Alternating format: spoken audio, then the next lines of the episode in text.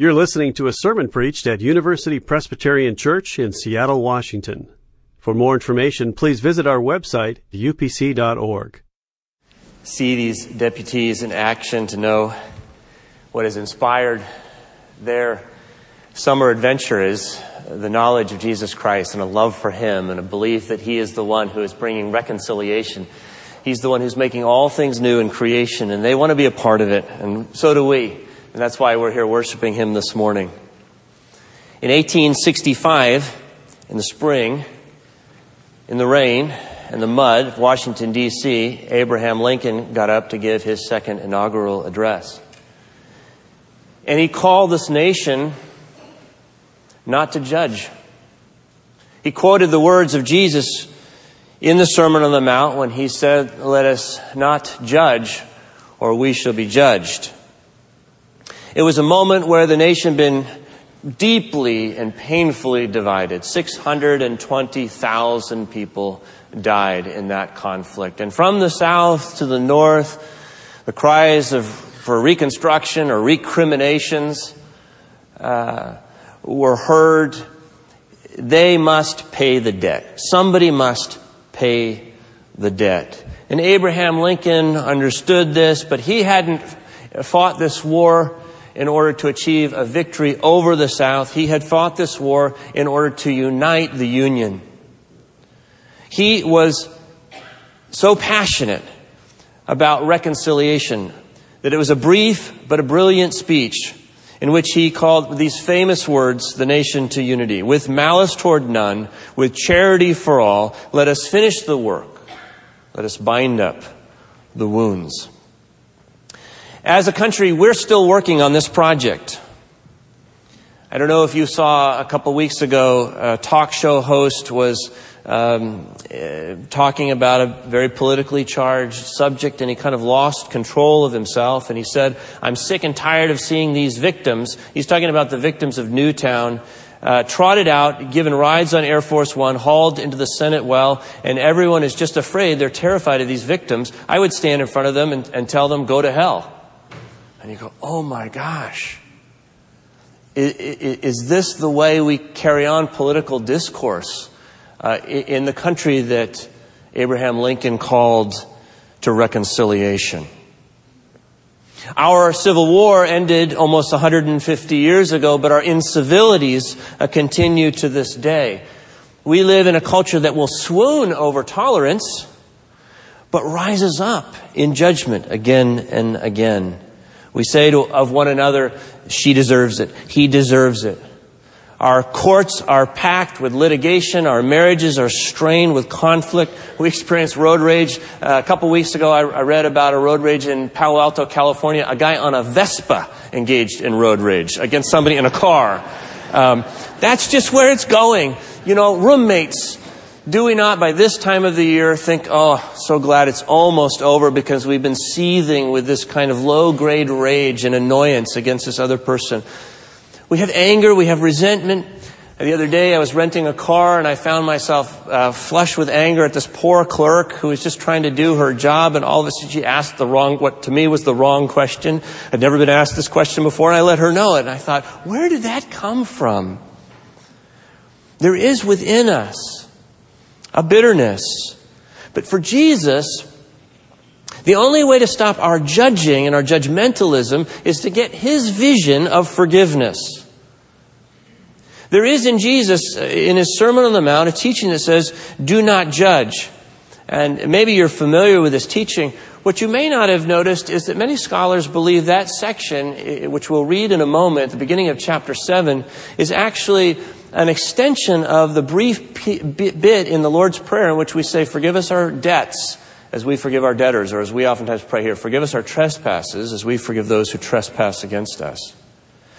Jesus seems to elaborate on that section. In fact, some have argued that the Lord's Prayer uh, provides the outline for all the rest of the Sermon on the Mount uh, that follows that part in chapter 6.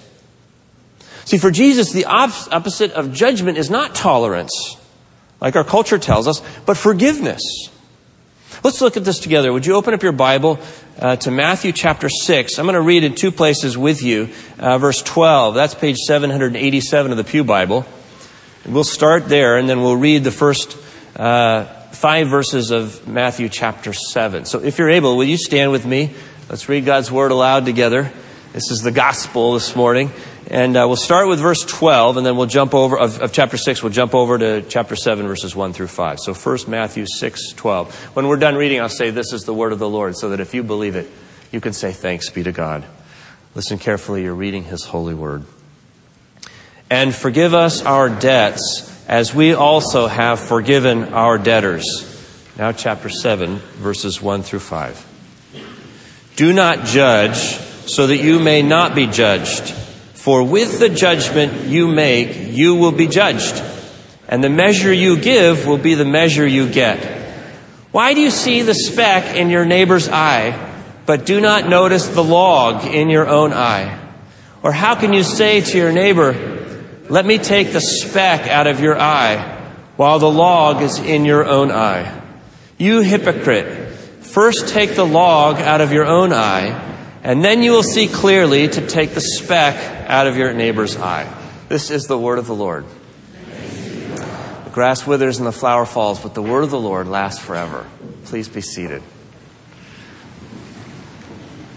Jesus zeroes in here on the eye. And so as he does, I want to ask you to think about what you see in context where your reaction is to judge. I think Jesus invites us all to see things differently He's saying to us this morning, look for my forgiveness.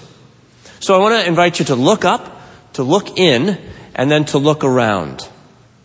First, look up.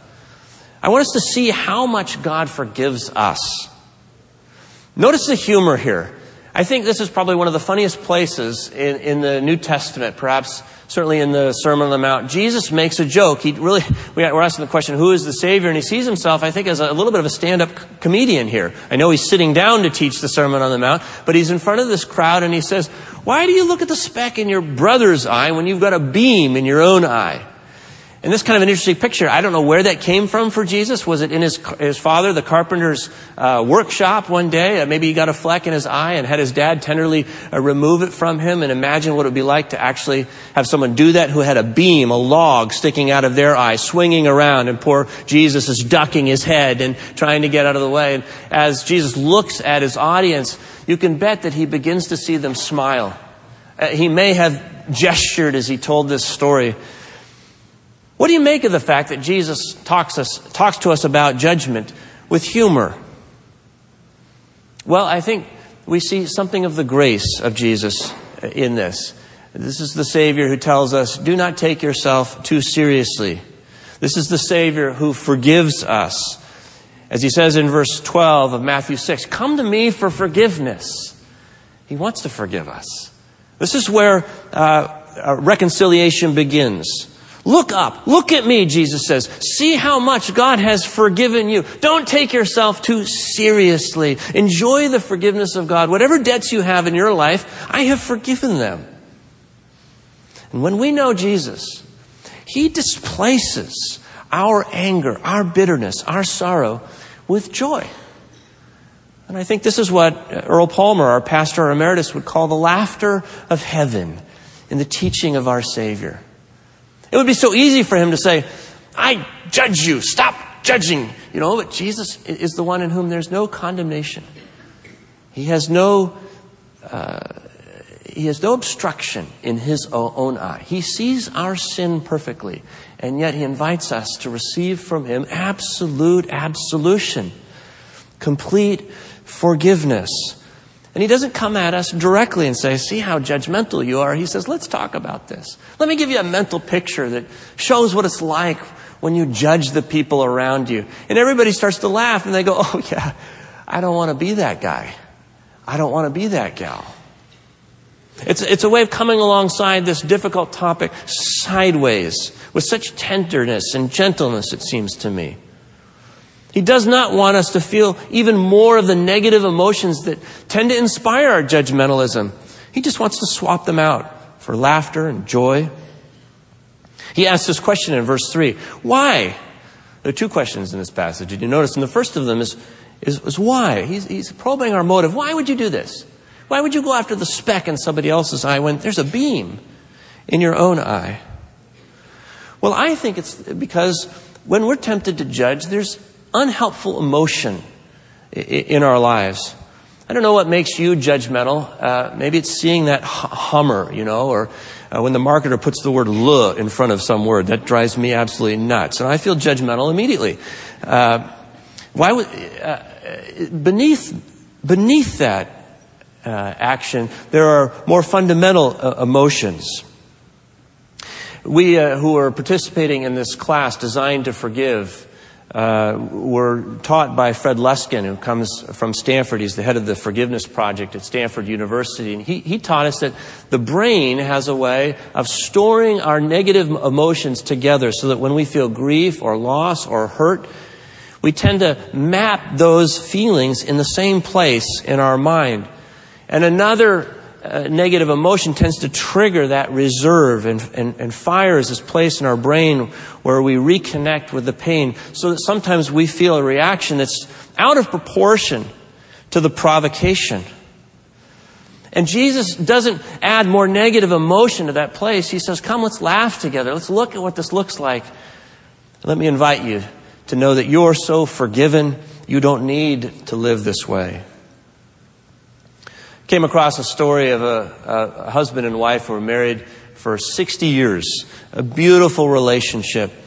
Uh, when they got married, the wife said to the husband, I, um, I want to reveal to you everything except the contents of this one shoebox, and I'm going to keep the shoebox in our closet and ask that you don't uh, open it or ask me about this sh- shoebox if you don't mind. And he honored that request for 60 years. In fact, entirely forgot about it until she was uh, very sick and he was putting her affairs in order at the end of her life. And he, he came to her in the hospital one day and he said, I came across this shoebox and I, I wonder if it's time, uh, what should we do with it? And, and she said, well, yes, w- w- let me tell you about the shoebox. She said, the day before we got married, my grandmother told me, honey, marriage is going to be hard and there are going to be times where you're going to get in an argument with your husband. And when you do, what I want you to do is say a prayer. God, thank you for forgiving me. And then I want you to stitch, to crochet a little doll and, and put it in that box. And uh, the husband opened up the box, and there were two crocheted dolls in there. And he began to get choked up. He thought, wow, I've been with this woman for 60 years. And we've only had two occasions where we really couldn't reconcile with one another and stitch these two uh, dolls together. And she'd also hidden $95,000 in cash in the box. And he asked about the cash. He says, What's that? She says, Well, every time I stitched one of these crochet dolls, I sold it for $5 a piece to put the money in the box.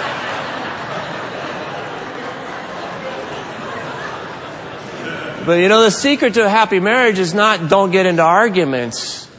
It's forgive one another. It's forgive one another. And we do that when we look up at Jesus and see how much He's forgiven. And see that He's always the one who says, Come to me and let me forgive you your debt. And then secondly, He invites us to look in. Remember, look up, see how much God forgives you, but then look in. See the freedom of forgiving others. Verse 4, uh, the Savior asks a second question. He asks the how question. You know, how could you uh, say to your neighbor, let me take the speck out of your eye. How could you do that? He's challenging our qualifications. He's challenging my ability really to be a very good judge, to sit in the judgment seat that he alone occupies. Who, how qualified are you, George? I don't think he feels uh, much threat. His job security is very good. But he asked me to think about why do I think I can do that? Someone says, uh, before you criticize somebody, walk a mile in their shoes. You've heard that saying. So that then uh, you'll be a mile away from them and you'll have their shoes. Mark Lowry, I, I love, I love this. Mark Lowry says this. He says, love the sinner, hate the sin. How about love the sinner, hate your own sin? I don't have any time to hate your sin. There are too many of you. Hating my sin is a full-time job. How about you hate your sin, I'll hate my sin, let's just love each other. Isn't that a good sentiment? I appreciate that. I got enough. My hands are full. And Jesus seems to be saying that. You know, your hands are full. Your eyes occluded. Uh, let's just forget about the other person. I want to focus on you. Would you look in? Look in at yourself. Because the truth is that forgiveness is more for ourselves than for the person forgiven. I know you know that, and you probably heard that, and Fred Luskin taught us that, but I, I need, you need to hear that again. Forgiveness is more for you than it is for the person you're attempting to forgive. Why is it so hard for us to focus on ourselves? Well, it's because the other person's really hurt us. It's because we're keeping score. We're measuring them, uh, as Jesus suggests. We've been betrayed. We've been deceived. We've been defrauded. Oftentimes, this person hasn't apologized to us, hasn't asked for forgiveness, in many cases, hasn't stopped hurting us. But Jesus says, Let me open up the door of the prison. I want to set you free. And the only way I can do that is to invite you to forgive, to let go of the bitterness, to give the anger to me, and to forgive. Jesus asks us to focus on ourselves. You know, what they did wrong to you is their problem, but the anger is our problem. Forgiveness is good for us. Frederick uh, uh, writes Of the seven deadly sins, anger is possibly the most fun. To lick your wounds, to smack your lips over grievances long past, to roll over your tongue the prospect of bitter confrontations still to come to savor to the last toothsome morsel both the pain you are given and the pain you are giving back. In many ways, it is a feast fit for a king. The chief drawback is that what we are wolfing down, what you are wolfing down, is yourself. The skeleton at the feast is you. Jesus knows that. He says, I have come to set the captives free. And when you forgive, the person who's set free is not the offender. It's the one offended. Look in, pay attention to yourself, acknowledge your own need to be freed from this past. Jesus doesn't say, forgive us our trespasses. He didn't invite us to pray this way. Forgive us our trespasses so that we will then have the moral authority not to have to forgive other people, to hold it over their heads. No, he says, go ahead, forgive us. Invite God to forgive us as we then have the capacity to forgive others. I told you the story, if you were with us in Larson Hall the other day, about Alex, Alex Anderson, who's a veteran uh, um, from Afghanistan, has shared her story with NPR in this, the This I Believe series. After 18 months, I'm sorry, in Iraq, uh, she returned home with post-traumatic stress disorder. She was having nightmares and she couldn't sleep and hallucinations. When she was ready to return to work, she was assigned to Guantanamo Bay as an interrogator. And she tells the story uh, of sitting face to face with these um, whom she, who had been combatants uh, she'd been fighting against in Iraq. And this is what she says. She says, When I returned to work, I began to meet again with my clients, which is what I chose to call my detainees. We were all exhausted. Many of them came back from a war having lost friends too. I wondered how many of them still heard screaming at night like I did.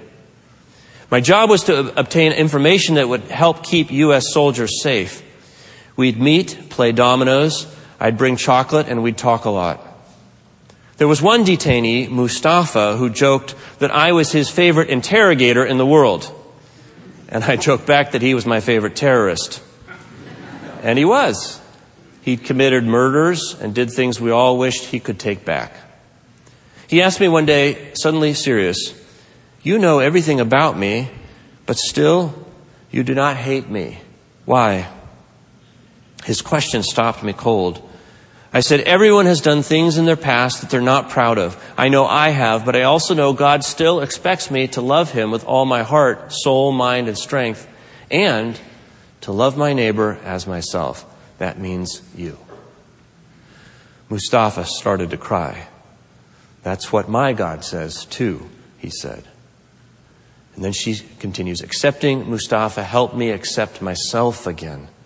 My clients may never know this, but my year with them helped me to finally heal. My nightmares stopped. You see the power of forgiveness in our own lives. It's healing. Jesus says, see the freedom of forgiving others in your own life. I want this for you. I want you to forgive because I want you to be free from the bitterness and the anger and the pain of horrible things. Look up, look in, and then finally look around. See the power of forgiveness. Jesus envisions a community that lives with a power beyond its own capability. I can't forgive, not perfectly. You can't forgive perfectly, but Jesus, when He sends out His Spirit, invites us to live with Him in a way that is supernatural, more than human, this kind of forgiveness. Jesus envisions, notice, a community that is flawed. He's giving us a picture here of the community that comes into existence the preaching of the Sermon on the Mount, but it's a community that has hurts and that hurts one another and will continue to do so. It's a community that has wood in their eyes and can't really see clearly. It's not a community that's defined by its principles or perfect adherence to some ethical code. It's a community that's defined by the way it forgives. So if the who of our message today is Jesus is the Savior who forgives, the how is this. Forgiveness is central to your ministry. This is what the Apostle Paul teaches when he says, From now on, therefore, we regard no one from a human point of view. All this is from God, who reconciled us to himself through Christ and has given us the ministry of reconciliation. Do you see people from a human perspective? Do you see that roommate? Do you see that spouse? Do you see that child, that parent, that person who just cut you off on the road from a human perspective? Or do you recognize that God is bringing reconciliation into this world, and He's given you and me a ministry of reconciliation, which means He'll endorse your efforts when you dare to forgive somebody else. Forgiveness is central to your ministry. It's a great power. I love what Dietrich Bonhoeffer says about uh, judgment. He says, Those who've been forgiven always see others as brothers and sisters to whom Christ comes. The Christian is somebody who sees the fellow man under the cross and therefore sees with clarity. When I look at that person who has hurt me, do I see Jesus Christ coming to them? Do I know that if Jesus is the one who stands between me and any standard or code, as we talked about a few weeks, that Jesus is also the one who stands between my friend and that standard as well, and between that, my friend and myself? Jesus is between us and among us, the reconciler at work. There was a beautiful story in the New York Times uh, magazine in January. It was about a great tragedy, a couple who had no reason to forgive. I would suggest no power to forgive in, in the way that they did. Their, their daughter, their teenage daughter, had been shot uh, in the face by her boyfriend. And as this father, uh, Andy Grosmaire, uh, came to the hospital. Her, his daughter um, was Anne was still alive. Uh, she was on life support and would die shortly. And he, he stood above her face was covered and couldn't really see her. And in that moment, he thought though that she was speaking to him. He tells the reporter in the New York Times, "I heard Anne speak to me, and she was saying, forgive him." And Annie said out loud, "No." This is impossible. You're asking too much. And again, he heard a voice saying, Forgive him. This teenage boy, Conor, who, in the heat of an argument, while his girlfriend was begging for her life, took it away and took away her parents' lives as well. It's absolutely a tragic situation. And yet, here's what Andy Grosmaire said. I realized it was not just Anne asking me to forgive Conor, it was Jesus Christ. And I hadn't said no to him before, and I wasn't going to start then. It was just a wave of joy. And I told my daughter, I will. I will. Andy's wife uh, said Conor owed us a debt he could never repay, but releasing him from that debt would release us. And they took this young man through a process called restorative justice, which had never been done in the state of Florida at this level, murder. And it was a transformational moment for the, the legal system, all those who were involved in that community. This is the power of forgiveness. Jesus is ready to do this, to unleash this power in our lives today, in the lives of people around us. Just to be very practical, I've always felt this was helpful. I want to share three steps from Lewis Smedes to forgiveness. The, the step uh, one is to rediscover the humanity of the person who hurt us. Jesus here refers to uh, our neighbor, but this is, is an attempt to be gender neutral. Actually, the word he uses is brother. So I think it'd probably be a better translation to say your brother or sister. These, these, when you forgive somebody, you're acknowledging that you're part of the same family with them. We rediscover the humanity of the person who hurt us, Lewis Smedes tells us. The second step is we surrender our right to get even. We have a right to get even. We've, we've hurt them, and we could reciprocate, but we surrender our right to do so. And then the third step is to revise our feelings toward the person we forgive. This is hard to do. And sometimes you may not be able to say, I forgive you. But one of our pastors here, Steve Eldy, reminded me uh, recently that sometimes it's enough for us to begin by saying, You are forgiven. So you can't, you may not be able to say, I forgive you, but can you say, You are forgiven? And begin to revise our feelings toward the person that we forgive. Well, look up, look in, and look around. We're to look for the forgiveness of Jesus at work among us. I got a letter uh, recently from a woman who, uh, from UPC, who had been hurt actually here at UPC. And She was so eager for me to share this letter with you. I want to read her words. She says, I wish that I could have grasped forgiveness many years ago like I have now. Forgiveness is the first step in any healing process. Choosing to forgive despite, any feelings of unforgiveness and wanting to retaliate has helped me to be a better, not bitter person. Unforgiveness never works. Healed, set free, happy, these are words I can use to describe myself now because I have chosen to forgive.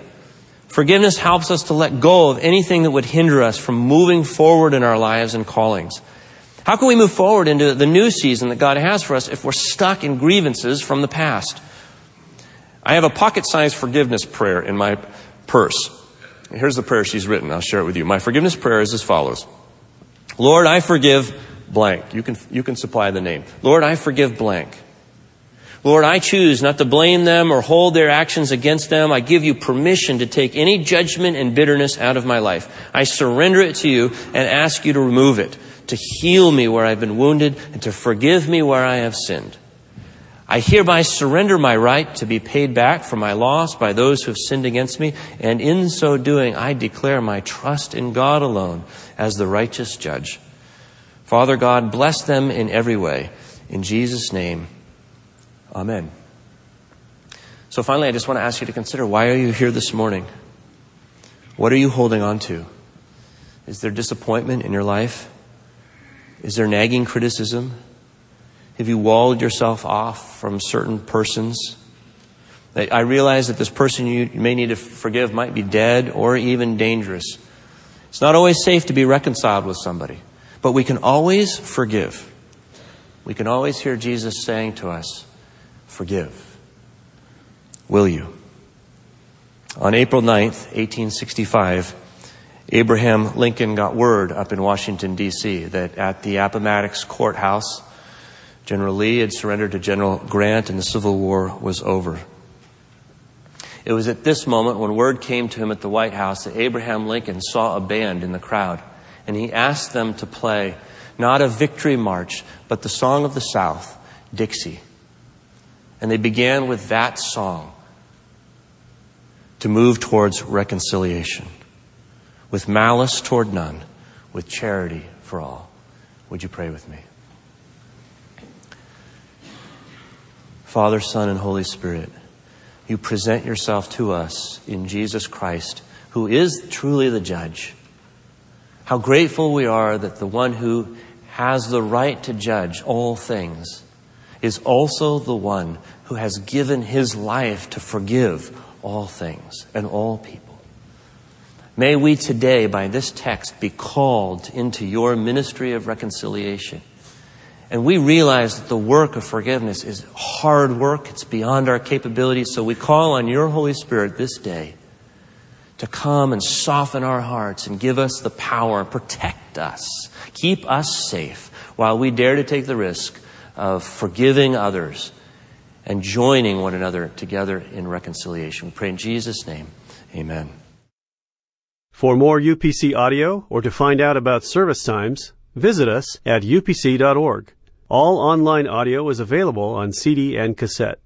To order copies of sermons and classes, please visit upc.org slash audio, email audio at upc.org, or call 206 524 7301, extension 117.